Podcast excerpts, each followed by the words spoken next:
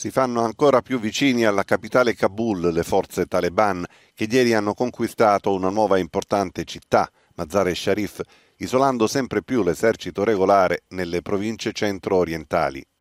Pur senza mettere in discussione il ritiro dei propri soldati, gli USA stanno dislocando altre mille unità in aggiunta alle 4.000 già presenti per rendere ordinata e sicura l'evacuazione del personale.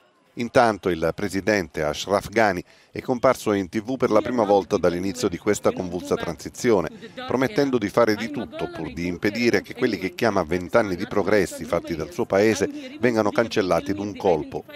Un pensiero condiviso da tanti afghani come questa donna.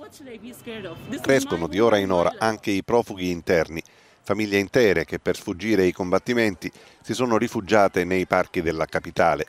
In tutta Kabul si respira un clima da vigilia della resa dei conti, con i paesi occidentali impegnati a far partire i loro cittadini prima dell'ormai imminente collasso finale dove si sono già insediati al potere, come a Herat, i taliban concedono provvedimenti di amnistia ai membri delle forze governative locali, avviando la prevedibile campagna di conversione di tanti afghani, pronti, malgrado tutto, ad aderire di nuovo al progetto politico dei fondamentalisti religiosi. Un progetto che, nonostante le dichiarazioni formali, vent'anni di occupazione statunitense non sono riusciti nemmeno a scalfire.